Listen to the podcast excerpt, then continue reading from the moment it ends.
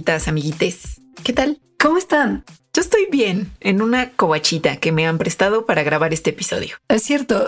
Lo que el micrófono de Ale está tapando es una foto de Bob Dylan. O sea, no nada más sale el micrófono y como su guitarra, pero yo quiero decirles a ustedes que hay una foto de Bob Dylan porque si ustedes son Patreons pueden ver este Mandarax casi que en vivo mientras lo estamos grabando. Y entonces hay una foto del maestro Dylan que acompaña hoy a Alita en el estudio que ahora será el hogar de las grabaciones de Mandarax. Tal vez sí, todavía no se sabe, pero tal vez sí, que es la casa de mi amigo Alonso y mi amiga Pati. Muchas gracias. A quienes les mandamos un fuerte abrazo por prestar esta locación y que nos permitan que Mandarax se haga con toda la calidad sin los gritos de niños que están yendo al kinder en el lugar donde vive Ale. en la pandemia. La casa de Ale se convirtió en un kinder pandémico, entonces no podemos hacer mandarax desde ahí. Pero bueno, la verdad no está tan mal. Pero mira, o sea, son de esas cosas que es muy de la mexicanidad, ¿no? O sea, que en el mismo lugar, mismo lugar donde vives ahora hay un kinder. Es como, güey, México mágico. Sí, Sí, es así. ¿Sabes? Como por qué no habría un kinder. Que de eso vamos a hablar hoy. De los kinders en lugares donde normalmente no habría kinders. De la diversidad de situaciones que hay en México de tantas cosas. Me encanta. lo que lo hacen el México mágico. Exacto. Esto porque pues septiembre es el mes de la patria. Y, y porque una Patreon nos lo dijo.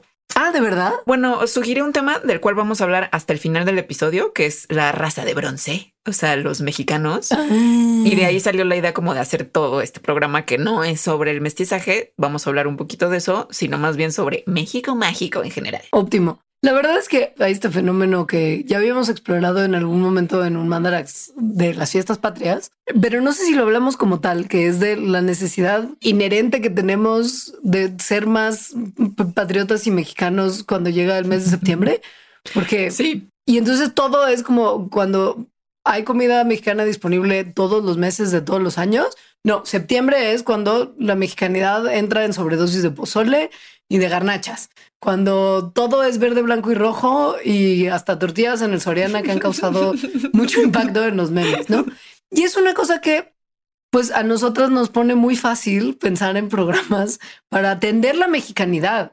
O sea, para, para saciar toda esta sed de patria que tenemos durante el noveno mes del año. Que además en este año, en 2020, pues va a ser difícil de saciar o al menos no de las formas tradicionales, es decir, no va a haber grito en el zócalo. A ver, habrá, pero no puedes ir. Ah, bueno. Porque AMLO va a seguir el protocolo, o sea, se va a ir al balcón, va a gritar, va a hacer eso de jalar la campana, que es también el meme de que le bajo la mochila para que la vea joven, se la dejo en 200 varos. Sí, sí, sí, sí. Sí, bueno, todo eso va a pasar. Con el zócalo vacío. Y cercado. Wow, qué imagen, la verdad. Y las alcaldías, las alcaldías de la Ciudad de México van a hacer el grito pregrabado para que nadie vaya a estar tentado a, a ir el mismo día. Lo van a entregar, pues, como tú y yo entregamos mes de Mandarax. Sí. Ahora espero que tampoco haya fiestas del grito, que también son muy usuales. Eh, pues por favor, absténganse o de cualquier tipo de fiesta. Este no es el año. No. Habrá más años. Si bien México mágico es mágico en muchas cosas, no estamos para nada exentos del COVID, como ya lo estamos viendo en los números oficiales. Sí, no. Y como ustedes probablemente han estado siguiendo, que por cierto, por si eh, usted no las ha visto todavía cuando salió este episodio, hemos retomado nuestra linda costumbre que fue muy breve, la verdad, pero, pero la empezamos de hacer cápsulas informativas referentes a la COVID-19 y al virus que la provoca, el SARS-CoV-2. Entonces, chequen nuestras redes sociales, sobre todo Facebook, y si pueden y el video les gusta y el audio les gusta, compártanlo, porque es información que obviamente sigue siendo súper importante. Cuando todavía hay tantos contagios, esto quiere decir que todavía no conocemos todo lo que tendríamos que conocer como población respecto a la pandemia que nos tiene encerrados. Y chequenos porque es muy buena información y están buenos. Entonces los vamos a ir publicando como semanalmente. Entonces, por favor, traten de compartirlo si pueden. Sí. Y ya. Please. Fin del anuncio parroquial. México mágico. México mágico. A ver, para, para de una vez contextualizar a qué nos vamos a estar refiriendo como México mágico, es a México mágico hablando como de su historia natural, de sus de su biodiversidad, de ese tipo de cuestiones. México mágico biology style. Ajá. Y es que este programa, esto tú no lo sabías, Leonora. Pero em, esta era la hipótesis de mi tesis de doctorado. En algún momento lo fue. ¿What? ¿Cómo? Como qué es lo que hace a México mágico. Y así se llamaba mi archivo. O sea, como méxicomágico.doc.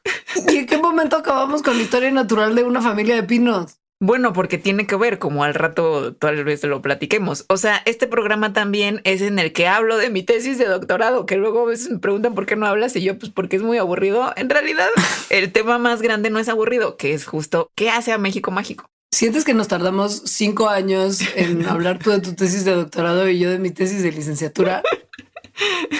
¿Sientes que no nos importó en absoluto lo que hicimos en esos trabajos? Pues yo, a mí la verdad no se me había ocurrido que la parte como que creo que puede ser más interesante para la gente de mi tesis, en realidad sí es súper interesante y ya quiero hablar no nada más en este mandarax, sino escribir un libro y que es justo México mágico. Está bueno. A ver, y ahora al final en mi tesis yo no resolví porque México es mágico. La gente ya lo ha resuelto y también eso les vamos a platicar. Yo nada más no como que agarré cositas de ahí y eso explica los patrones que yo explico en mi tesis. Para empezar a hablar de por qué México es mágico desde todo este punto de vista y el futuro laboral de Alejandra, al parecer, hay que entender dónde está ubicada la República Mexicana, porque ese es un factor súper importante de la magia mexicana. Está obviamente ubicado en el continente americano. Pero ¿dónde? Porque los gringos dicen que somos Sudamérica, los centroamericanos dicen que somos horribles. O sea, ¿qué onda? ¿Dónde estamos en realidad? Hay mucha controversia. Entonces, para empezar, hay que definir qué es América. Es América o las Américas, en realidad.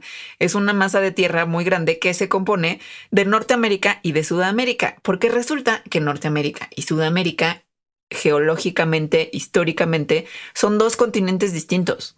O sea, cada uno, cada masa de tierra gigante que es el norte y el sur de América tienen una historia geológica independiente, que en algún momento se junta, pero independiente y particular. Esa en qué momento se junta, pues se comenzaron a juntar apenas, o sea, como que apenas empezó a hacer, pues sí, el, puente por donde se unen hace 20 millones de años y hace 5 millones de años ya estaba como bien formada eh, ese, ese puente que es el istmo. Bueno, también les vamos a platicar más de eso porque en realidad casi todo ese puente es México.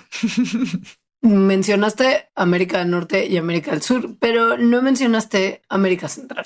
Y esto es probablemente porque, pues, no quiero generar más discrepancias y divisiones, pero la realidad es que a diferencia de Norte y Sudamérica, que son continentes separados, América Central no es un continente separado, sino más bien como una distinción puramente regional que describe el istmo que conecta los otros dos continentes, Norteamérica y Sudamérica la región geográficamente es parte de América del Norte, pero pues por supuesto que tiene su cultura y su historia particulares que la definen. Y lo que sí es que como para los fines prácticos de, de, la división entre un lugar y el otro, como de dos continentes distintos, Centroamérica está agrupada dentro de la parte norte del continente americano y no de la parte sur. O sea, es más Norteamérica que Sudamérica. Y entonces, ¿qué hubo? Pues México es parte de América del Norte, claramente, porque si América Central es parte también de América del Norte, pues México seguro. Pero tienen razón los gringos o tienen razón los centroamericanos. O sea, somos América del Norte o somos Centroamérica.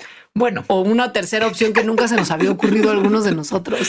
Como dijiste hace rato, justo Centroamérica, pues como esta distinción regional del istmo que conecta a América del Norte con América del Sur, que se formó, ¿no? O sea, es ese puente. Eh, pero qué istmo. Entonces aquí también hay controversia porque mucha gente dice que es el istmo de Panamá, pero en realidad es un istmo que es toda Centroamérica, todo lo que conocemos Centroamérica, hasta el istmo de Tehuantepec, que está pues, en Oaxaca, en México. México. Entonces eso significa que una parte de México, o sea, del istmo para abajo, sí es Centroamérica. Pero solo una parte chiquitita por lo que nuestro país entero no se considera como una parte de Centroamérica. Porque también, o sea, si bien geológicamente y digamos esta distinción estamos diciendo que Centroamérica eh, ni siquiera existe, o sea, que es parte de Norteamérica, Centroamérica sí existe en eh, cuestión política y en cuestión histórica, es decir, no nada más se hace una diferenciación geológica.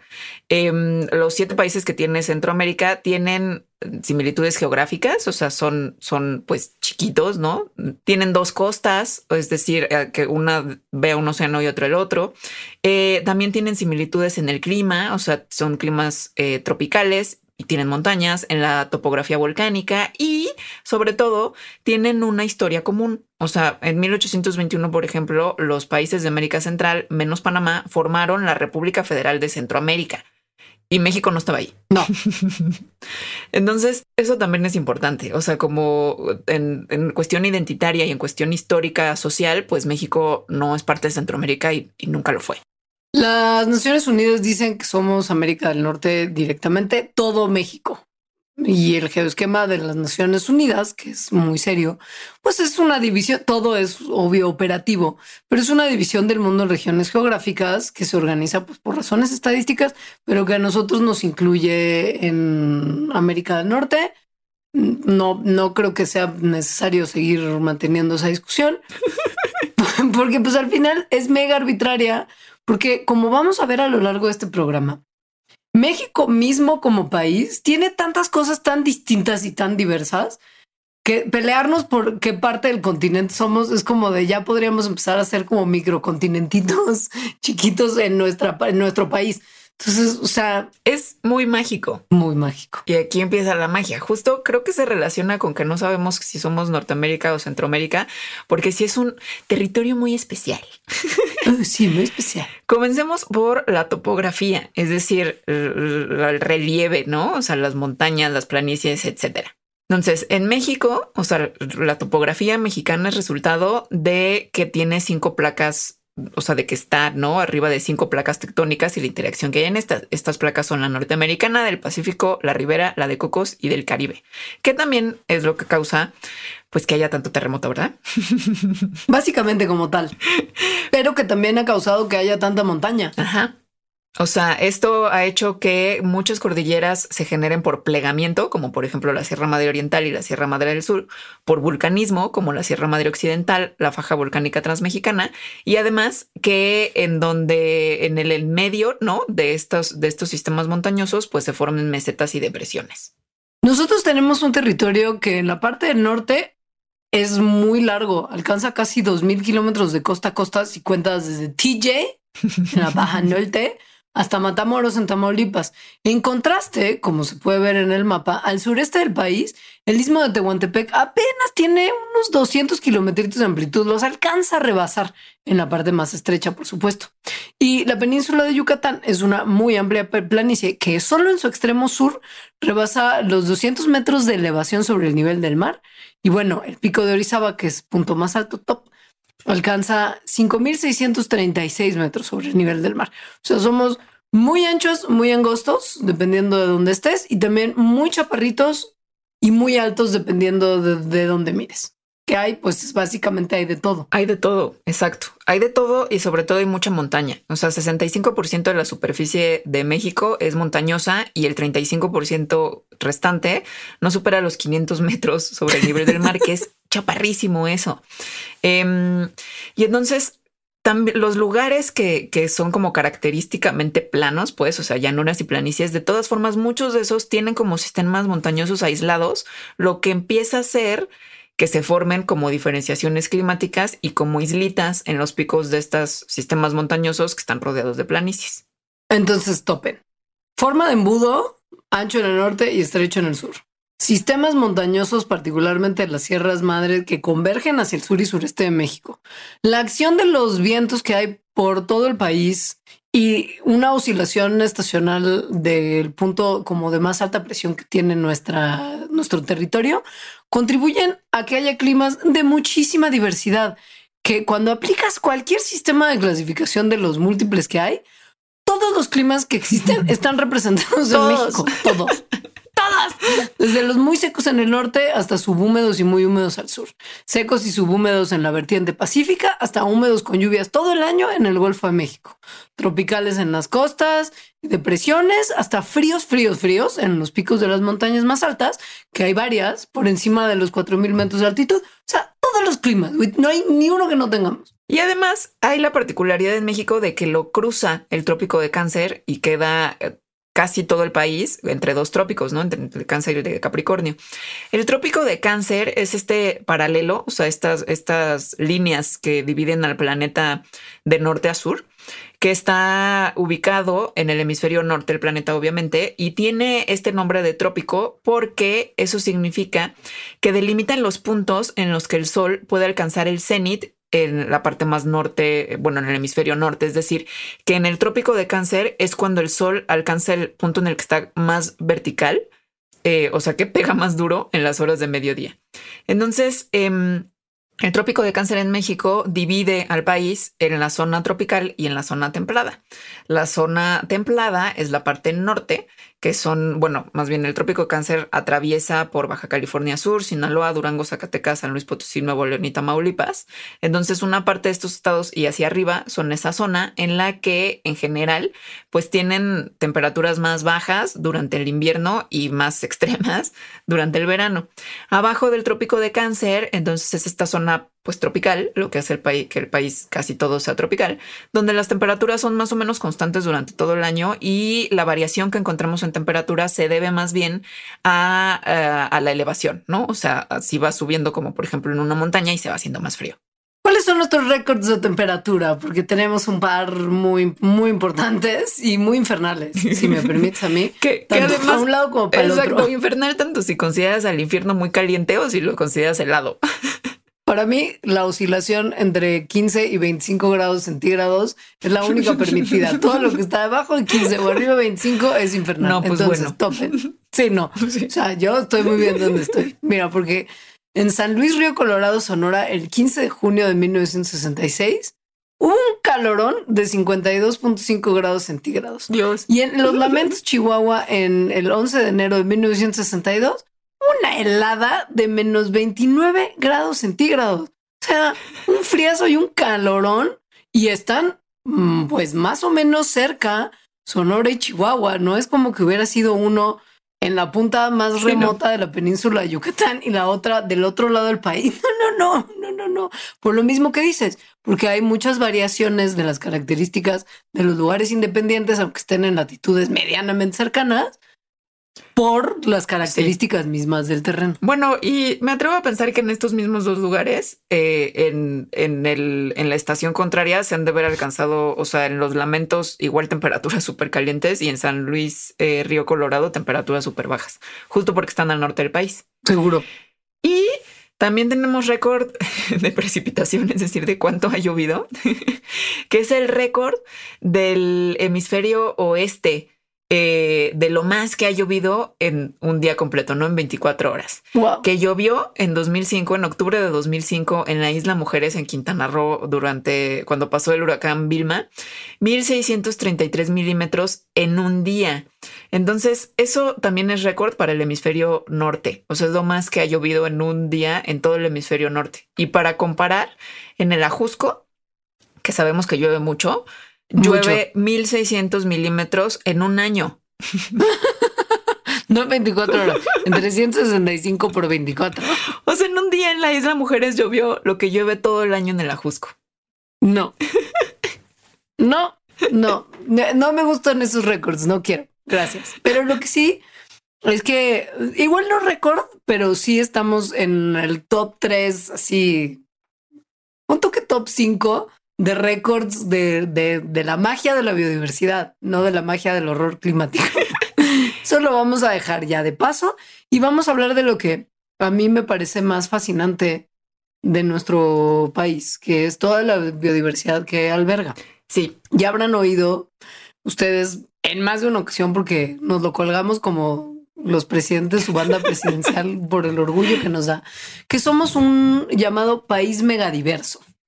Esto es una distinción que se le otorga a aquellos países que son más o menos como el 10% de todos los países que hay en el mundo, o sea, como menos de 170, una cosa así, que tienen por combinación de especies de las que habitan en ese territorio la máxima biodiversidad posible, tanto en número de ecosistemas terrestres y acuáticos como de especies y riqueza genética. O sea, es como el top de los tops de los países en términos de la biodiversidad de todos tipos que hay ahí. Y México está en el top 5 de las especies mega diversas del mundo. En el lugar número cuatro aunque peleemos mucho, aunque lo peleemos mucho por bajar de ese nivel, de ese, de ese lugar, estamos haciendo una pelea. Bueno, supongo que todos los países se pelean por bajar del lugar, dado que ninguno lo está haciendo muy bien. Pero, a ver, solo hay 17 países megadiversos. Antes había 12 y luego cambiaron un poco la definición, pero bueno, ahorita son 17 países que en esos 17 países o sea, en el mundo hay 170 países, más o menos, ¿no? Porque ya ven que luego hay cosas que hacen que cambie el número. Pero bueno, em, en esos 17 países hay el 70% de todas las especies conocidas en el mundo. O sea, si los 153, sí se viene la resta, si el resto de los países desaparecieran y nada más nos quedáramos con estos 17, nos quedaríamos con el 70% de las especies conocidas. Entonces, no, es de risa. Otros de estos países son Colombia, Ecuador, Perú, Brasil, el Congo, Madagascar, China, eh, Indonesia, Malasia, Australia. Luego ya en los que se unieron después está, por ejemplo, Estados Unidos. Eh, es, es en realidad muy impresionante porque México tiene el 1.5% de la superficie terrestre del planeta. Y en ese 1.5% de la superficie terrestre del planeta, se estima que hay entre el 10 y el 12% de todas las especies del mundo. O sea, sí es muy México mágico. Muy México mágico. Y tenemos unas cosas muy hermosas que, que quizá a ustedes ni siquiera les había caído tal vez el 20 que hay tantos. O sea, por ejemplo, del mundo estamos en el segundo lugar en cantidad de especies de reptiles y estamos entre los cinco primeros lugares en anfibios, mamíferos y plantas con flores. Conocemos 65 mil especies de invertebrados, en su mayoría insectos, que son más o como el 10% de las especies de invertebrados conocidas en el mundo, las que tenemos aquí. Em, tenemos peces. No, no, perdón, eso es de vertebrados, eso es de vertebrados, no de invertebrados. Pero tenemos el 10% de las especies de vertebrados que conocemos en el mundo, de las cuales la mayoría son peces y aves. Y que son 2.700, perdón, 2.716 especies de peces y 1.096 especies de aves distintas. En México nomás. Y, además, no, bueno, y, en lo que somos como más acá, pues es en reptiles, que es el segundo lugar a nivel mundial con 804 especies. En mamíferos hay 535, es el tercer lugar del mundo y el cuarto en anfibios. Eso para animales, porque para plantas también, también está cañón. Eh, está entre los cinco países México con mayor número de especies de plantas vasculares, que son las especies de plantas pues, que tienen un sistema vascular básicamente que se pueden parar, o sea que no son un musgo. han descrito un poquito más de 25 mil especies, de las cuales casi todas son plantas con flor. O sea, casi 24 mil especies son plantas con flor, lo cual equivale al 9% de todas las especies descritas en el mundo de este tipo. Em, y además no nada más hay como un, o sea, no nada más México es megadiverso porque tenga muchísimas especies, o sea, porque haya un número elevado de especies, sino que también hay muchísimos endemismos, es decir, especies que solo se viven en nuestro país. También hay un gran número de ecosistemas em, y además hay una variabilidad genética pues enormísima que es resultado pues de la diversificación que ha, ocurrido eh, pues en el territorio mexicano. De nuestros tops de endemismos, por ejemplo, están las cactáceas y los pinos favoritos de Alejandra, eh, como ya vimos. Su, su, fascinación. Eh, pero, por ejemplo, la familia cactácea, que es endémica del continente americano, tiene 36% de todas sus especies en México, que nos vuelve el país con más especies de cactáceas en el continente. Y alrededor de 87% de las especies que tenemos aquí son endémicas. Entonces, o sea, somos top de cactus top eso está cañón. O sea, la probabilidad de que, o sea, de que si vas caminando y te encuentras un cactus mexicano, la probabilidad de que, sol, de que esa especie solo viva en México es del 87%. Está cañón. Y luego, ¿por qué se nos hace, por qué luego se nos hace el estereotipo ese de, de que estamos con zarape zarape y burro y botella de tequila a las faldas de un cactus araguato. Pero en realidad es, porque, pero en realidad no es un naturalista describiendo una nueva especie de cactus. claro, y no es tequila, está reusando la botella de vidrio y lo está usando como termo. Exacto. Porque los biólogos hacemos eso. También, o sea, de orquídeas, por ejemplo, el 60% de las orquídeas que hay en México son endémicas, solo se encuentran aquí. Sí es muy a mí a mí me causa como oh, sí mi paisillo. Y la verdad en que en, cosas como como reptiles, pues sí sabemos que son son un buen, pero a ver, 46% son endémicas de todos los reptiles que tenemos, de toda la diversidad de reptiles que les mencionamos. Sí, es muy impresionante. es muy impresionante. Y justo eso no son, porque pues cactáceas igual no le sorprende tanto a nadie. Pero por ejemplo, lo de peces, aves, anfibios y reptiles, igual y igual y no nos, no nos cae el, el 20 tanto. Y hay algunas cosas que sí sabemos que son muy de México y muy endémicas y muy lo que sea, como por ejemplo la vaquita marina, que es tan carismática y que ya queda básicamente como una vaquita y media, entonces ya deberíamos empezar a olvidarnos de ellas. Igual los ajolotes. Al parecer hay más ajolotes de mascotas en Japón que ajolotes en, en estado silvestre en México. Güey, ¿y de dónde los sacan? Pues los reproducen desde hace décadas en todo el mundo, según yo. ¿Por qué a los japoneses les gusta tanto lo que es México mágico? Ay, porque son tan cute los ajolotes. Pero hacen su tequila, tienen sus ajolotes, o sea, un montón de las cosas que son mm. como very Mexican. En Japón es como de wow, Mexican Curious, love it. Ahora viene la pregunta del millón, que esa es la de mi tesis. ¿Por qué? Claro. Tan especial, o sea, ¿por qué tanta biodiversidad? ¿Por qué todos estos datos? ¿Por qué existen todos estos datos que les acabamos de dar? ¿Qué es lo que hace de México un lugar en el que esto pueda ocurrir? O sea, tu tesis es una tesis de biogeografía disimulada. Pues sí es de biogeografía, ¿no? Sí. no, pues sí. Este es un programa de biogeografía disimulado. Este es un programa de sorpresas, de sorpresas para leos. Porque todas estas cosas son muy ajenas a mí. O sea, si, si, si alguien pensaba que nunca iba a haber un mandarax de biogeografía, este es. Yo personalmente, eso era lo que tenía pensado. Si me sales en alguna con que vamos a hacer un mandarax de bioestadística disimulado, es ahí donde tú y yo tenemos que hablar. Imagínate que sí y no te des cuenta hasta que lo estés haciendo. Entonces, a ver, ¿por qué tanta biodiversidad en México? Pues mira, dime. No, pues porque hay una gran heterogeneidad del medio físico que permite que se desarrollen muchísimas especies en muchísimos ecosistemas. Pues es lo, que ya habíamos descrito muy alarmadas de nuestras temperaturas y nuestras precipitaciones y nuestra orografía y topografía y climas.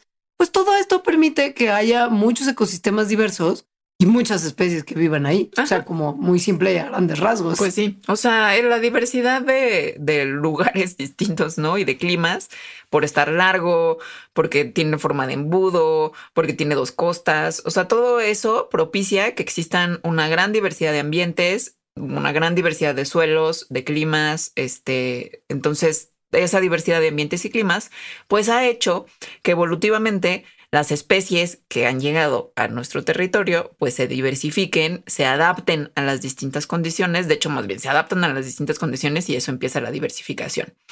Y además también hay una parte bien importante de la cual pues según yo muchas veces no se habla, que es que también hay una gran diversidad cultural, o sea, de grupos humanos que han hecho pues varias cosas en los ecosistemas en los que están. Por ejemplo, han domesticado una gran cantidad de plantas, em, lo que hace a México pues uno de los principales centros de domesticación a nivel mundial y que tiene esta diversidad cultural una correlación con la diversidad biológica, de lo cual vamos a hablar más tarde.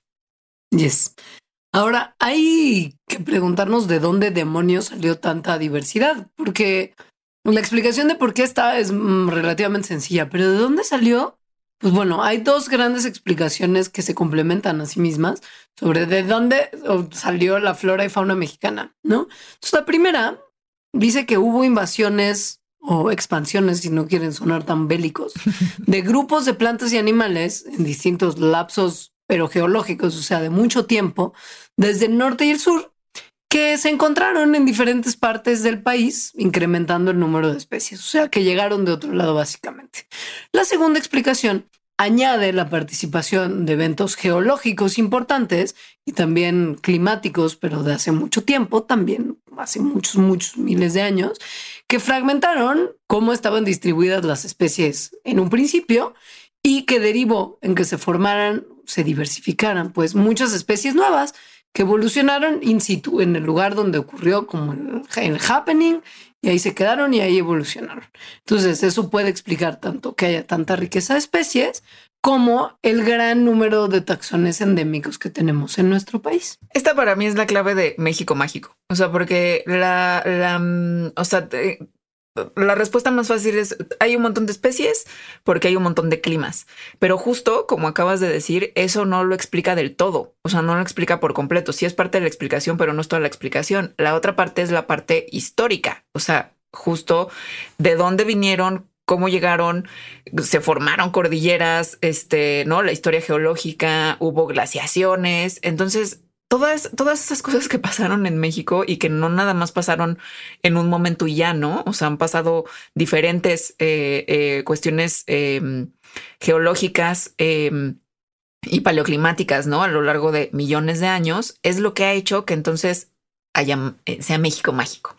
Un ejemplo es la unión. Este es un ejemplo pues súper conocido, creo, al menos para quienes hacen biogeografía, em, que se llama la unión de la zona neártica y la zona neotropical.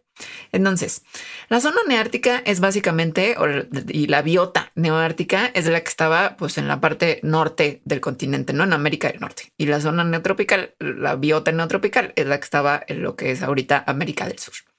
Y em, México es pues lo que hay en medio, tal cual.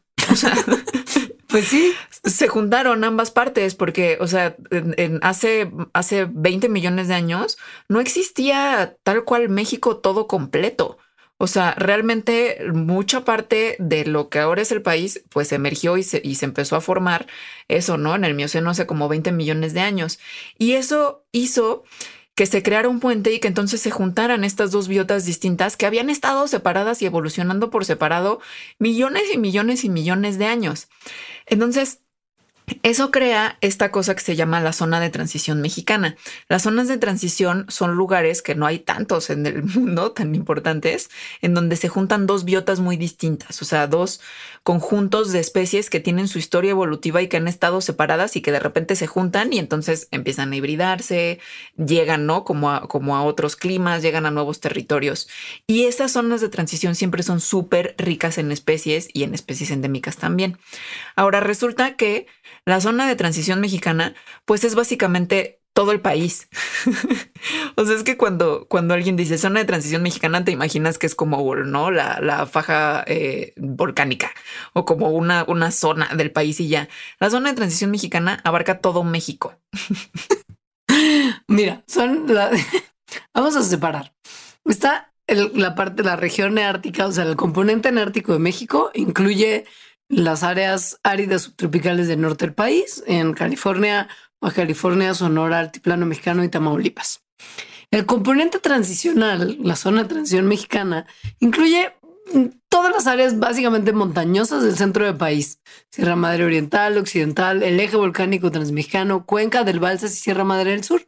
Y ya el neotropical son la costa pacífica mexicana, Golfo de México, Chiapas y Península Yucatán. O sea, gran parte del territorio abarca lo que se conoce como el componente transicional, la zona de transición mexicana. Muchísimo. Que en realidad el componente transicional es el componente biótico, es decir, es el conjunto de especies, ¿no? Que tienen una historia común. Sí. Pero la zona de transición mexicana sí es todo México. O sea, porque es el área que comprende desde el sur de Estados Unidos hasta América Central. O sea, lo que hay entre el sur de Estados Unidos y América Central es, es México. Es México. o sea, toda, todo el país se, se, desde una perspectiva evolutiva, pues es un lugar donde se han juntado diferentes especies eh, que, que eso, ¿no? Que han tenido como sus historias evolutivas por separado hasta que llegaron aquí.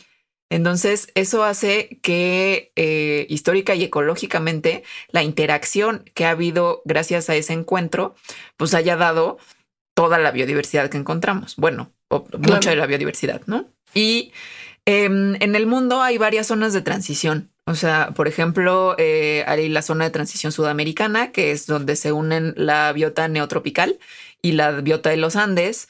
Hay la zona de transición china, donde también ¿no? se unen dos biotas distintas. Pero la de México, o sea, la zona de transición mexicana es la que se considera que tiene como la mayor profundidad y complejidad. O sea, sí es una zona de transición que los biogeógrafos dicen es totalmente excepcional. Así de Watts. Los biogeógrafos como tú en secreto. Eh, piensen en esto. La situación climática que es muy favorable para esto y cómo están dispuestas las grandes cordilleras mexicanas han favorecido que pasen hacia el sur elementos que están adaptados a climas templados y fríos, siguiendo las partes altas de las montañas, como que vayan hacia el norte elementos que están adaptados a condiciones tropicales, siguiendo las planicies costeras. O sea, durante varios periodos hubo conexión y desconexión de la zona norte y sur y pasaban especies de una zona a otra y luego quedaban atrapadas por las montañas o la conexión del istmo, del istmo directo desaparecía. O sea, piensan que pues justo, como decía Alejandra, ha cambiado tanto la geografía mexicana a lo largo de la historia geológica que pues de repente uno va de paseo para un lado y se encuentra con que le surgió una cordillera en el medio, ya no puede volver, entonces se queda, se adapta, se, qué sé yo, entonces pues sí. Eso es mi tesis de licenciatura. Eres una biogeógrafa, biogeógrafa en secreto. Pero no era secreto, tú fuiste a mi examen de titulación, ¿no? No hay ningún secreto. Secreto, dije. Em, los pinos, o sea, los, los, pinos como género, todas las especies de pinos, donde hay más especies de pinos en el mundo es en México, a pesar de que son un grupo que se originó, o sea, su centro de origen es en China, en el hemisferio norte, eh, a, pesar de que tenemos, ¿no? Como, o sea, bueno, de que en Estados Unidos y Canadá hay bosques gigantescos de pinos, la mayor diversidad de pinos, o sea, más del 50% de las especies que se conocen de pinos viven en México. Y eso también de encinos y, bueno, de otros grupos. Em, una, de las pues hipótesis que existen de por qué se diversificaron tanto aquí es justo ese, ese patrón que estás describiendo. O sea, llegan especies que están adaptadas a climas templados, como los pinos, eh, en momentos donde era más frío, por ejemplo, glaciaciones, pues como que pueden em, irse, ¿no? Como a partes más al sur de, México y entonces después llega un periodo que otra vez es calientito y entonces migran hacia las montañas que existen en el país, ¿no? O sea, eso es, las montañas facilitan que estas especies sigan ahí, pero además hay otras especies que no migran y más bien se adaptan a las condiciones. O sea, en México tenemos pinos que viven en la costa, o sea, tenemos pinos que viven en el mar, sí. Eh, tenemos pinos caribeños, o sea, hay una especie de pino que se llama así. Entonces, sí mm, eh, no nada más facilita, ¿no? Que se queden como en estas islitas, sino que también se diversifiquen y tengamos cosas locas como esas. ¿Dónde hay más riqueza de especies en México? Bueno, sorry amigos norteños, la riqueza de especies tiene una tendencia general a ir aumentando hacia el sur del territorio mexicano y donde alcanzan su valor mágico es en la parte centro y noreste de Oaxaca, donde pues convergen la Sierra Madre del Sur, la faja volcánica transmexicana, la Sierra Madre Oriental, Sierra Norte de Oaxaca y el Valle de Tehuacán, y O sea, no es casualidad. No, ahí está la mayor heterogeneidad de hábitat y la historia geológica y paleoclimática más compleja, por todo lo que hemos mencionado. Pero, esto es interesante, los endemismos son más frecuentes tanto en las montañas del sur de México como en las áreas del medio tropical semiárido y subhúmico, subhúmedo, perdón. O sea, el número de especies endémicas va aumentando a lo largo de la vertiente del Pacífico y sobre el altiplano. Si hablamos de las cordilleras, las áreas donde hay más endemismos son más grandes en el noreste, noroeste, perdón. Ay, Dios, qué frito estoy. y van aumentando en número y disminuyen en tamaño hacia el sureste. Ahora, algunos datos sobre, eh, si no han sido suficientes, sobre qué tan mágica es, eh, qué tan México mágico es respecto a biodiversidad, pues ahí van.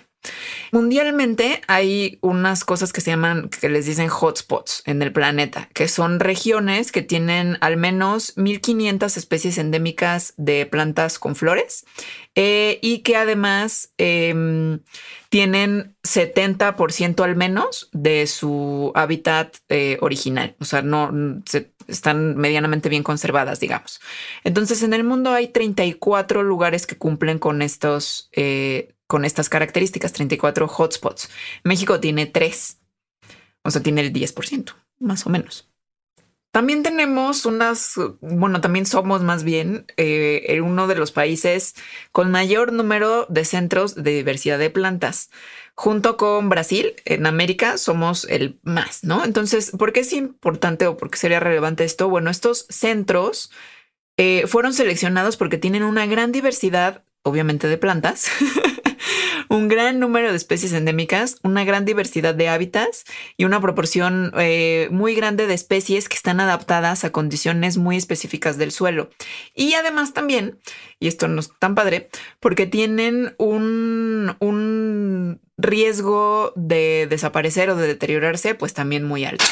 Entonces, en América, en todo el continente americano hay 75 centros de diversidad de plantas, de los cuales 13 están en México, en la selva lacandona, en Oaxaca, en Uxpanapa, Chimalapas, en Veracruz, em, en Chiapas, en la Sierra Juárez de, de, Oaxaca, en la Sierra de Tehuacán, Cuicatlán, que está increíble, que está entre Puebla y Oaxaca, en el Cañón del Sopilote, en Guerrero, en la Sierra de Manantlán, en, perdón, de Manantlán, en Jalisco, y en la eh, cuenca del río de Mezquital, en Durango, en la región de Gómez Farias en Tamaulipas, en Cuatro Ciénegas, obviously, que ya hablamos. Obvio.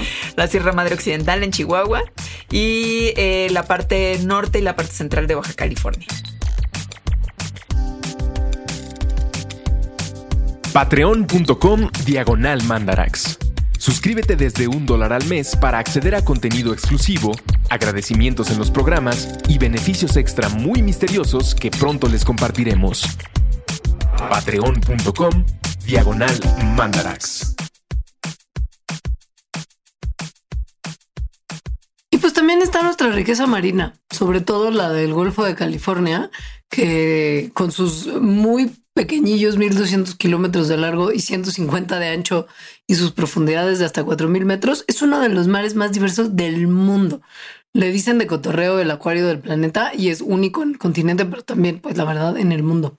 Tiene una altísima productividad que tiene que ver con las corrientes marinas que circulan los nutrientes del fondo del mar a la superficie.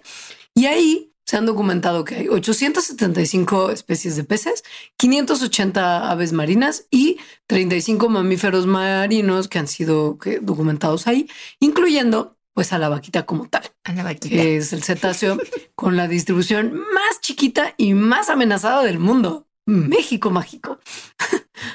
Hay muchas ballenas, diversas especies, incluyendo el animal más grande del mundo, que es la ballena azul, y otras como la jorobada, que se ve mucho, pero también ballenas grises, minke, o sea, varias que visitan las aguas tropicales del Golfo cada año.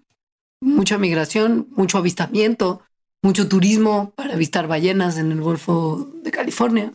Además, entre, entre islas e islotes, 900 de estos. Lo cual pues facilita que haya un montón de especies de plantas, de reptiles, de aves, de mamíferos que sean endémicas pues a estas islas e islotes. También en el país está pues la, segunda barrera de coral más grande del mundo. O sea, se habla mucho de la barrera de coral de Australia, pues la de México, la que está ahí en frente de, de Playa del Carmen y así. es la segunda más grande del mundo que pues también está bastante deteriorada. Cosa que no nos da, no nos debería de dar ni risa, pero pues da risa nerviosos, la verdad. o sea, esta barrera es como de más de mil kilómetros. La de Australia es como de dos mil. Porque no nada más es que esté ahí en la península de Yucatán, nuestra barrera de coral llega hasta Honduras. O sea, es muy larga. Pero la parte de México está muy maltratada y se usa mucho como turismo porque hay pues como unas 60 especies de coral, 350 moluscos, 500 especies de peces, muy vistosos, muy coloridos, muy hermosos. Y ahí vamos llenos de protector solar a pisotearlas y echarles químicos y basura de hoteles y cosas muy increíbles. Pero bueno, la respuesta a por qué tanto México mágico de su biodiversidad y en general de su diversidad en general no nada más está pues en las especies, no en el número de especies, endemismos, etcétera, sino también tiene que ver con la cultura. Este, o sea, en México hay muchísimas diferentes culturas que se pueden pues como cuantificar más o menos, o sea, como una de las formas de medir la diversidad cultural es, es contar cuántas lenguas distintas se hablan. Em, pero bueno, como un poquito de historia muy, muy rápido. Eh, antes de los 1500, o sea, cuando llegaron los europeos a América, eh, lo que ahorita es México, pues estaba súper habitado. O sea, vivía un montón de gente aquí que, que, pues la hipótesis es que migraron de hacia acá, desde Asia, cruzando por el estrecho de Bering cuando se formó. Y cuando llegaron a México, aquí empezaron pues a sentarse y a, y a desarrollar un montón de rasgos culturales pues muy particulares y específicos para cada una de las culturas que se empezó a formar. Entonces, cuando llegaron los españoles, ya había eh, pues eh, grupos muy organizados, o sea, en varias partes de México, aztecas, mayas, por ejemplo, y además también había un montón de grupos que, mm, que, seguían siendo cazadores recolectores nómadas, que también tenían como una organización distinta, pero que en, en total pues habían estado más o menos ya dos mil años desarrollándose aquí. Ahora, desde que la humanidad existe, obvio, ha usado recursos naturales para su supervivencia. Y esos recursos naturales, muchos de ellos son la flora y la fauna que les rodea. Nos los comemos, nos los bebemos, los usamos para medicina, ropa, para construir como combustible. Y pues por lo mismo no nos debería de sorprender que planetariamente, o sea, a escala global, la diversidad cultural de la especie humana está íntimamente asociada con las principales concentraciones de biodiversidad que existen. De hecho, hay importantes coincidencias entre las áreas del mundo que se consideran de alta biodiversidad como México mágico y las, las áreas de alta diversidad de lenguas. O sea que nueve de los 12 países con mayor riqueza de lenguas son también megadiversos y 10 de los primeros 12 países megadiversos están entre los 25 con más lenguas indígenas. Y ahí está México. Spoiler. o sea, nada de spoiler, lo sabían. Eso seguro sí lo sabían. ¿Quién sabe? Entonces, o sea, de esta coincidencia, porque justo en México se puede ver esta coincidencia. O sea, claro. a nivel nacional, los ecosistemas eh, y las zonas más ricas biológicamente, o sea, como los bosques tropicales, por ejemplo, o como la gran variedad de, de tipos de vegetación que existe en el eje volcánico transversal, que también se le dice faja volcánica transmexicana. Estas zonas, o sea, como muy, muy ricas eh, biológicamente, también históricamente son las que han sido ocupadas por la mayor diversidad de grupos indígenas. Entonces, esto lo podemos ver por las regiones indígenas actuales. O sea, si mapeamos, ¿no? Donde hay ahorita regiones indígenas, son regiones con muy alta biodiversidad. Los cinco estados considerados más ricos en términos biológicos, que son Oaxaca, Chiapas, Michoacán, Veracruz y Guerrero, son también los que, se, los que contienen la mitad de los ejidos y comunidades indígenas del país. O sea, hay un match. Como les dijo Ale, eh, una de las formas de evaluar diversidad cultural es por las lenguas habladas en el territorio, ¿no? Bueno, aquí tenemos 291 lenguas. Somos el quinto lugar en el mundo y el primero en América en lenguas vigentes. Y la variación lingüística corresponde a las áreas de mayor biodiversidad. Y lo que es bien importante que de repente también se nos va el patín es que esas lenguas tienen conocimiento súper importante acumulado durante miles de años sobre las especies que habitan en su zona y los ecosistemas a las que éstas pertenecen. Y conforme se van perdiendo las lenguas por falta de uso, porque las comunidades van disminuyendo, por montones de razones, pues se pierde información que no se tiene en ningún otro lado sobre la biodiversidad mexicana, cosa que es súper preocupante, no nada más por cosas como la posible biopiratería de ir a robarnos las especies tradicionales y procesarlas en grandes laboratorios gigantescos para obtener medicina, pero pues porque es una parte bien rica de la cultura de nuestro país que se pierde conforme se va perdiendo. Punto número uno, la biodiversidad y punto número dos, la diversidad cultural también. Entonces, esto de las 291 lenguas vivas en el país, eh, de verdad sí es bastante especial. O sea, eso representa a nivel del continente el 29% de las lenguas que se hablan en toda América y 4.2% de todas las lenguas que se hablan en el mundo. Entonces, el siguiente país en diversidad lingüística en América es Brasil eh, después, que tiene 188, después Estados Unidos con 162. Pero México, digamos, eh, esta diversidad lingüística que tiene lo pone más o menos en la misma escala que Indonesia a nivel global, que es como súper, súper diverso lingüísticamente. Eh, bueno, además, em, también hay que pensar que la diversidad de lenguas vivas que tenemos ahorita es muy probablemente un porcentaje muy, muy chiquito de la diversidad que hubo antes, ¿no? O sea, em, muchísimas lenguas se han extinguido en nuestro país, sobre todo después de la, de la, de la invasión europea, em, debido a la violencia, ¿no? A la muerte por enfermedades, es decir, a que demográficamente comenzaron a disminuir los grupos que hablaban estas lenguas. Eh, ha habido, además, no nada más a partir de la invasión europea, sino que también el proceso después de independencia, ¿no? El nacionalismo y que se continuó durante la revolución, pues hizo que se acabaran con los grupos, ¿no? Con un montón de grupos indígenas y de culturas que existían, en particular en el norte del país, por ejemplo, donde había muchos grupos cazadores recolectores, hablaban lenguas pues que ahorita son totalmente desconocidas, ¿no? O sea, que, que estas lenguas murieron junto con las personas que fueron exterminadas por la sociedad novohispana y que se continuó por los procesos socioeconómicos y culturales de que hubo después como de cuando se estaba haciendo el Estado mexicano.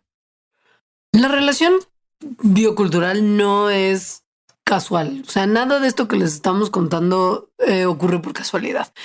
Hay una interdependencia entre las sociedades humanas y nuestro entorno biológico y se puede decir con una cierta confianza que las lenguas prosperan en donde la selección natural hizo que la biodiversidad prosperara también. Entonces, sí, las culturas cambian a través del tiempo con base en factores históricos como los que menciona Ale, por decir, por decir algunos, pero también van cambiando gracias a factores físicos del ambiente y de la naturaleza local. Cosa que es bien interesante y quizás esto tampoco lo tenemos tan claro. Esto está increíble. O sea, los procesos culturales ocurren en, pues en, en en ámbitos naturales, ¿no? O sea, que ocurren en lugares donde hay una cierta naturaleza. Entonces, estos procesos culturales, en esos procesos culturales más, más bien se desarrollan pues sistemas de creencias, actividades, todo esto como en, como en retroalimentación, digamos, con los ambientes locales y por lo tanto la diversidad, la biodiversidad que existe ahí. Entonces, si hay como cuatro pilares, digamos, principales que relacionan, que interrelacionan a la cultura con la naturaleza, que, son justo la visión del mundo y las creencias, la forma de vivir y las prácticas, es decir, actividades, ¿no? Eh, el conocimiento y los lenguajes y las normas e instituciones. Entonces, entre todas estas hay esta retroalimentación entre los sistemas culturales y naturales. Si, eso quiere decir que si ocurre un cambio en uno, ocurre un cambio en otro. Por ejemplo, eh, Sabemos que, el conocimiento no evoluciona junto con los sistemas. ¿Por qué? Pues porque el conocimiento está basado en qué es lo que tienes que conocer, ¿no? Que está a tu alrededor. Los lenguajes igual, o sea, los lenguajes lo que están describiendo son, o sea, de lo que se forman los lenguajes son de palabras que describen los componentes que hay alrededor. Entonces, si tienes un ecosistema pues súper distinto que en otro lado, eso va a como fomentar, ¿no? Que entonces haya eh, diversidad cultural si hay diversidad de ecosistemas. Claro. Y pues la otra parte de la ecuación es muy clara. Los humanos participamos activamente y no necesariamente de forma responsable en la estructura, en los procesos y en cómo se componen casi todos los ecosistemas del planeta. Y pues en gran parte nuestra interacción tiene que ver con la producción de alimentos y suministro para nuestra supervivencia, es decir, la actividad agrícola. Y en esta, los campesinos han modelado y modelan a la fecha el contenido genético de las poblaciones por, por ejemplo, cosas como cómo se expresan sus fenotipos. O sea, si están más ricos o no están más ricos. Claro, si se ven más bonitos o menos bonitos, si son más grandes o más chicos. Vayan al súper y vayan a un mercadito orgánico y van a ver cómo son distintas las frutas y verduras que hay ahí. es una cosa que se puede ver a la fecha súper fácil. Pero bueno, en la medida de que los agricultores van desarrollando sistemas nuevos y técnicas nuevos para mejorar la productividad, para justo ajustarse a mercados que les piden distintas cosas, va cambiando la diversidad genética de los cultivos. Y por esto la biodiversidad está ligada a cuestiones culturales, o sea, por esto y por todo lo anterior. Pero este es un factor bien importante. Nosotros vamos modificando activamente la biodiversidad para responder a nuestras necesidades o nuestros caprichos. Que creo que eso también es algo de lo que al menos yo escucho hablar poco, que es que la agrobiodiversidad es parte de la biodiversidad. O sea, la biodiversidad de las especies que han sido creadas por selección artificial por agricultores y campesinos a lo largo de miles de años es parte de la biodiversidad también. Y, y no es una parte menor. Ajá. O sea, no es trivial. no, no es trivial. Es importante en los ecosistemas incluso. Entonces, justo la agrobiodiversidad es, son estos productos, es un ejemplo de estos productos que emergen de la interacción entre la cultura y la biodiversidad. Entonces, todas las especies cultivadas es decir, todas las que componen la agrobiodiversidad, provienen de especies silvestres, entonces que, viven o vivieron en lugares muy específicos, donde la gente que, o sea, de la cultura que estaba ahí, pues comenzó a domesticarlos, ¿no? Con diferentes prácticas tradicionales, con su conocimiento local, y a través de muchas generaciones se crearon estas variedades domesticadas, nada más y nada menos como el maíz. Por mencionar alguno o como el arroz, o sea, todos los cereales que son la base de la alimentación de todo el mundo fueron creados de esa manera. Entonces, em, la agrobiodiversidad es la suma de la biodiversidad y la aplicación de conocimiento y manejo tradicional. En México, el 23% de la flora, que son más o menos 5.000 especies, tiene algún uso tradicional y hay más de 3.000 plantas medicinales. O sea, no nada más estamos considerando agrobiodiversidad como las cosas como cultivos de uso inmediatamente alimenticio. Este tipo de cultivos también son de las que han llegado a nuestras manos por distintos procesos de, pues, como eh, cultivo, de selección, de, de, pues, de alguna forma deben de haber tenido alguna cosa de mejoramiento. Y esta biodiversidad de repente tampoco la tenemos tan presente pero le suman al 15% de todas las plantas domesticadas del mundo que México ha aportado. Es muchísimo. Muchísimo. Es que, o sea, 15% de maíz nomás. Nosotros tenemos 68 razas. Está muy cañón que el 15% de todas las plantas domesticadas del mundo fueron domesticadas en México. Sí. Entonces, México es muy mágico, justo, ¿no? Por esto. Además, em, en, en solo cuatro regiones del mundo comenzó la agricultura. Es decir, se piensa que la invención de la agricultura ocurrió de manera independiente en cuatro regiones y una de esas fue en nuestro país. O sea, bueno, en el, territorio que ahora es México. es reconocido México como uno de los seis o siete centros de origen, domesticación y diversificación de especies vegetales que son fundamentales para la subsistencia humana. O sea, no nada más de los mexicanos, sino la humana. ¿Por qué? Pues justo porque el 15% de todas las plantas domesticadas del mundo fueron domesticadas en México. Especies animales no tenemos tantas. Las domesticadas de México son muy pequeñas, pero en términos de utilidad son considerables. No vayan a creer. O sea, en eso también es relevante. Pero como lo de flora es como el, como el pues ajolote. Sí. No, el guajolote. El guajolote, el claro. pavo, pues. Sí, sí, sí, pavo. sí. Y en flora, o sea, piensen, voy a name dropear.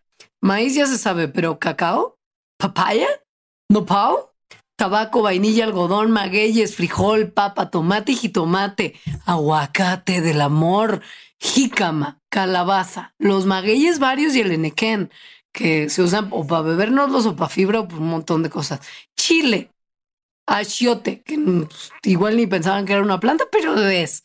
Chicos zapotes en pasuchitl y como en decoración, Nochebuena, Edalia y así. Y el añil, que la avenida, la avenida Añil no es nada más un nombre random, es especie domesticada aquí.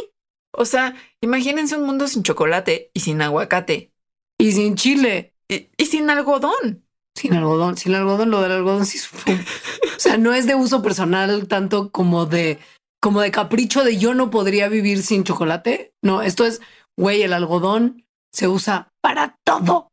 Para todo.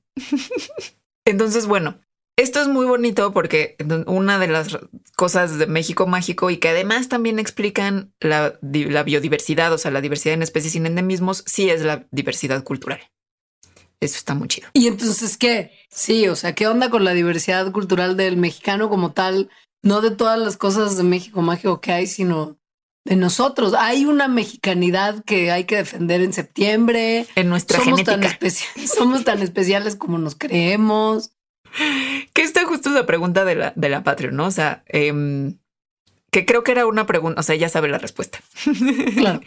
Em, existe realmente, ¿no? Como el mestizo, hablando genéticamente, por ejemplo, ¿no? Como el genoma del mexicano, la raza de bronce. O sea, Vasconcelos estaría contento con los, con los, con los hallazgos científicos.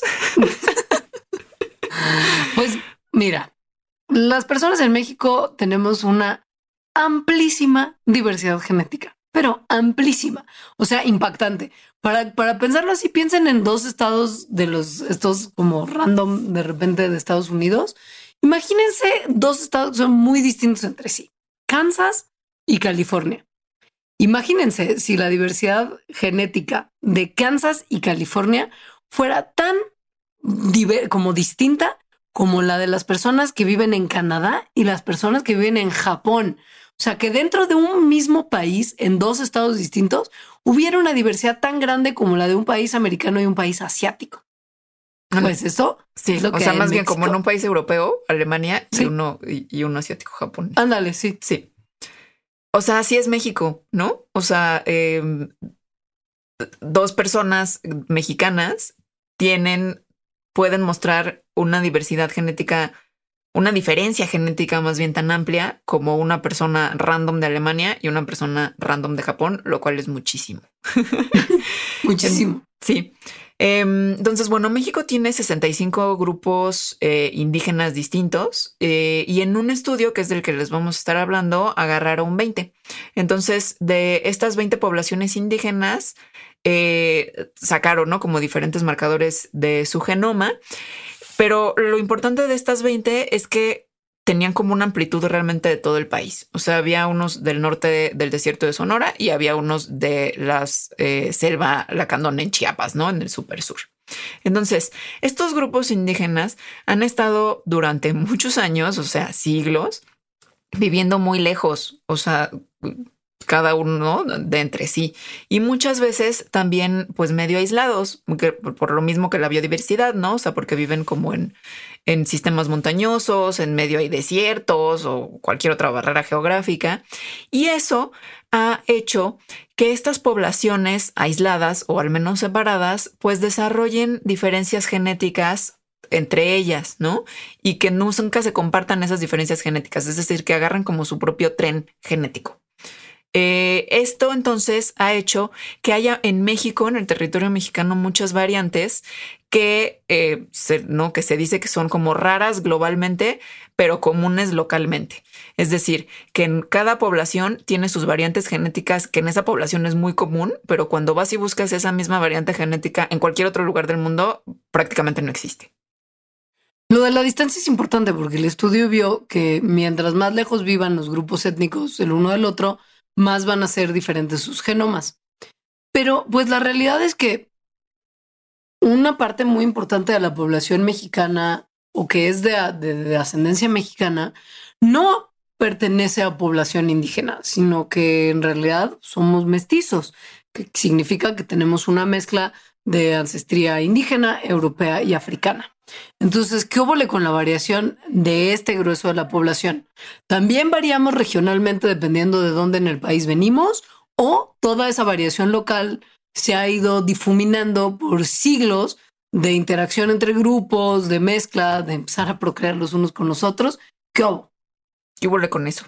¿Qué hubo con eso? Pues, Entonces, lo que se encontró es que estas poblaciones mestizas, o sea, que cualquier población mestiza en cualquier lugar de México tenían la, tiene la tendencia de compartir estas mismas variantes raras que las poblaciones indígenas más cercanas, ¿no? Las poblaciones indígenas vecinas.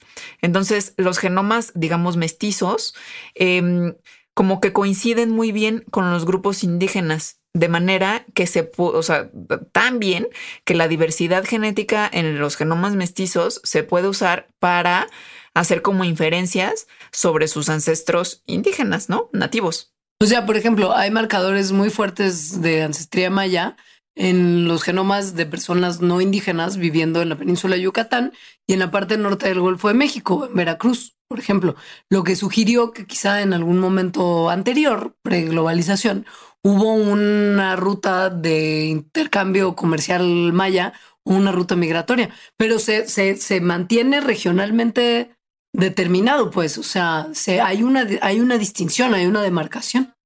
Y, y, y, justo, o sea, como que el, que se mantengan estas variantes y que las variantes tengan sean tan claras en decir eh, de qué, de dónde pertenecen, que se pueden hacer como estos mapas de las rutas que la variante ha seguido, que obviamente la variante no camina por sí sola, sino con las personas, ¿no? Entonces por eso se pueden hacer como, ok, esto lo que está mostrando, lo que está reflejando son migraciones, ¿no? Que hubo en el pasado, por ejemplo, o rutas comerciales. Pero independientemente, sí. Pues eso, o sea que esto no lo hicieron nada más por los LOLs y por saber de historia, que pues está muy padre, sino que también tiene implicaciones clínicas. O sea, piensen que nuestras variaciones genéticas podrían ser de fuerte influencia, en el riesgo que tenemos de contraer ciertas enfermedades y de lo bien que pueden ser diagnosticadas y tratadas. O sea, por ejemplo, hay un estudio que se hizo con funciones pulmonares y la variación genética mexicana. Y el investigador que lo hizo encontró que las personas con variaciones genéticas que son comunes en el este del país tienen resultados diferentes en pruebas de función pulmonar que las personas que tienen las variantes del oeste. Esto quiere decir que los médicos mexicanos tendrían que estar usando criterios diferentes para diagnosticar enfermedades pulmonares en distintas partes de la población mexicana. O sea, dependiendo de dónde viene nuestra ancestría, esta enfermedad en particular se manifiesta diferente. Pero esta es una enfermedad que estudiaron. Esto debe de traducirse en un montón de cuestiones que tienen que ver con nuestra salud, porque hay mucha variación genética. O sea, es que sí, o sea, si la diversidad es tan grande como, como la que existe entre una persona de ancestría japonesa con una persona de ancestría alemana, realmente es muchísimo. Eh, sí tiene mucho sentido que, que que haya como condiciones, enfermedades, tendencias que sean distintas y que no haya entonces una sola aproximación hacia toda la diversidad que se está expresando en la genética de las personas que vivimos en México. Y pues sí.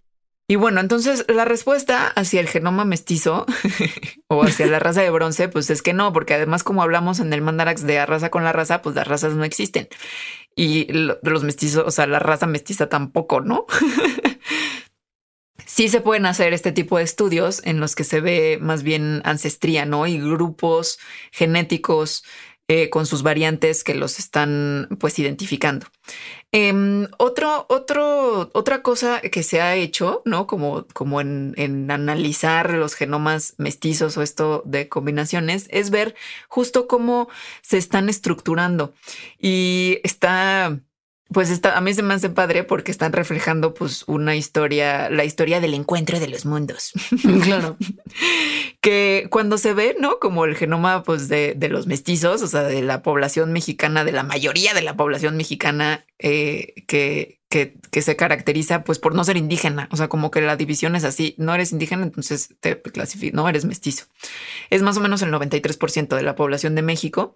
Eh, cuando se analiza, entonces se ve que los, las variantes genéticas que, que tenemos, pues lo que dan es como una mezcla de variantes genéticas que tienen orígenes en Europa, en África y en, en indígenas eh, nativos de América, que obviamente está hablando pues de este proceso de, pues, de mezcla, ¿no? Entre las personas que llegaron, que ya vivían aquí en América y que llegaron después con la conquista.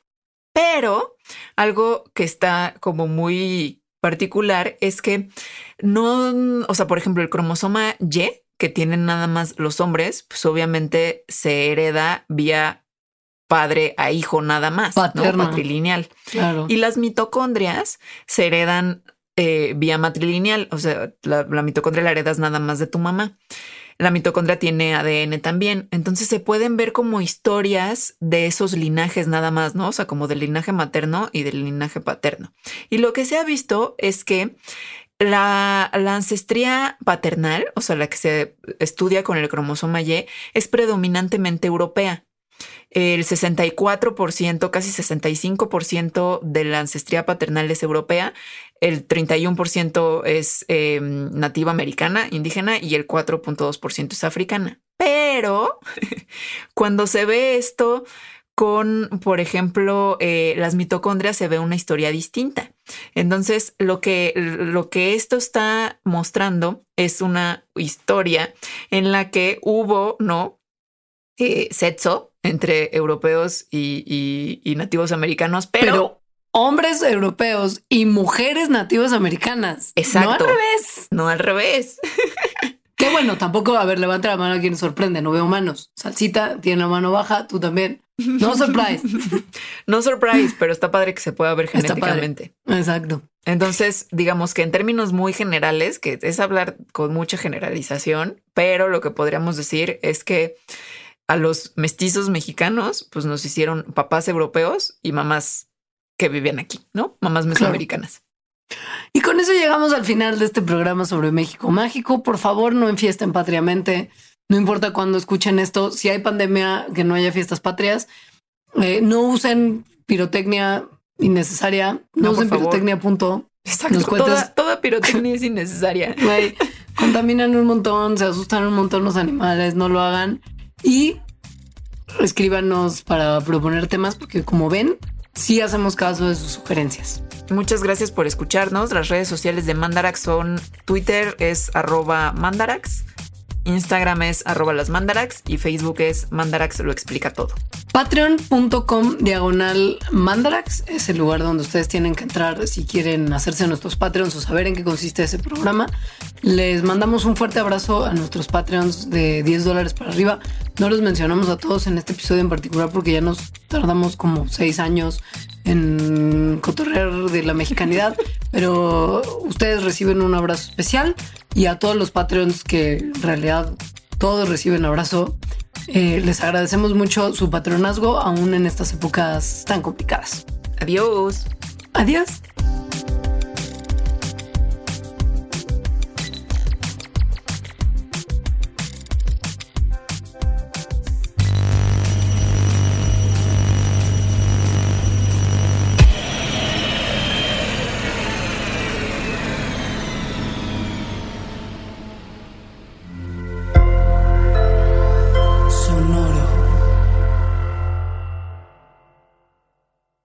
Expansión Tecnología. Gadgets. Lanzamientos, reportajes y el negocio de las tecnológicas. En 10 años, el metaverso aportará 5% al PIB de Latinoamérica. Internet ha representado muchos cambios para el mundo y la religión no se ha escapado de ello. Los mexicanos cada vez tenemos casas más tecnológicas. Todo en menos de 5 minutos. Top Expansión Tecnología. Xbox tiene una nueva multa. Adam Mosseri, director de Instagram. Top Expansión Tecnología. De lunes a viernes a partir de las 6 de la mañana. It's time for today's Lucky Land horoscope with Victoria Cash. Life's gotten mundane, so shake up the daily routine and be adventurous with a trip to Lucky Land. You know what they say your chance to win starts with a spin.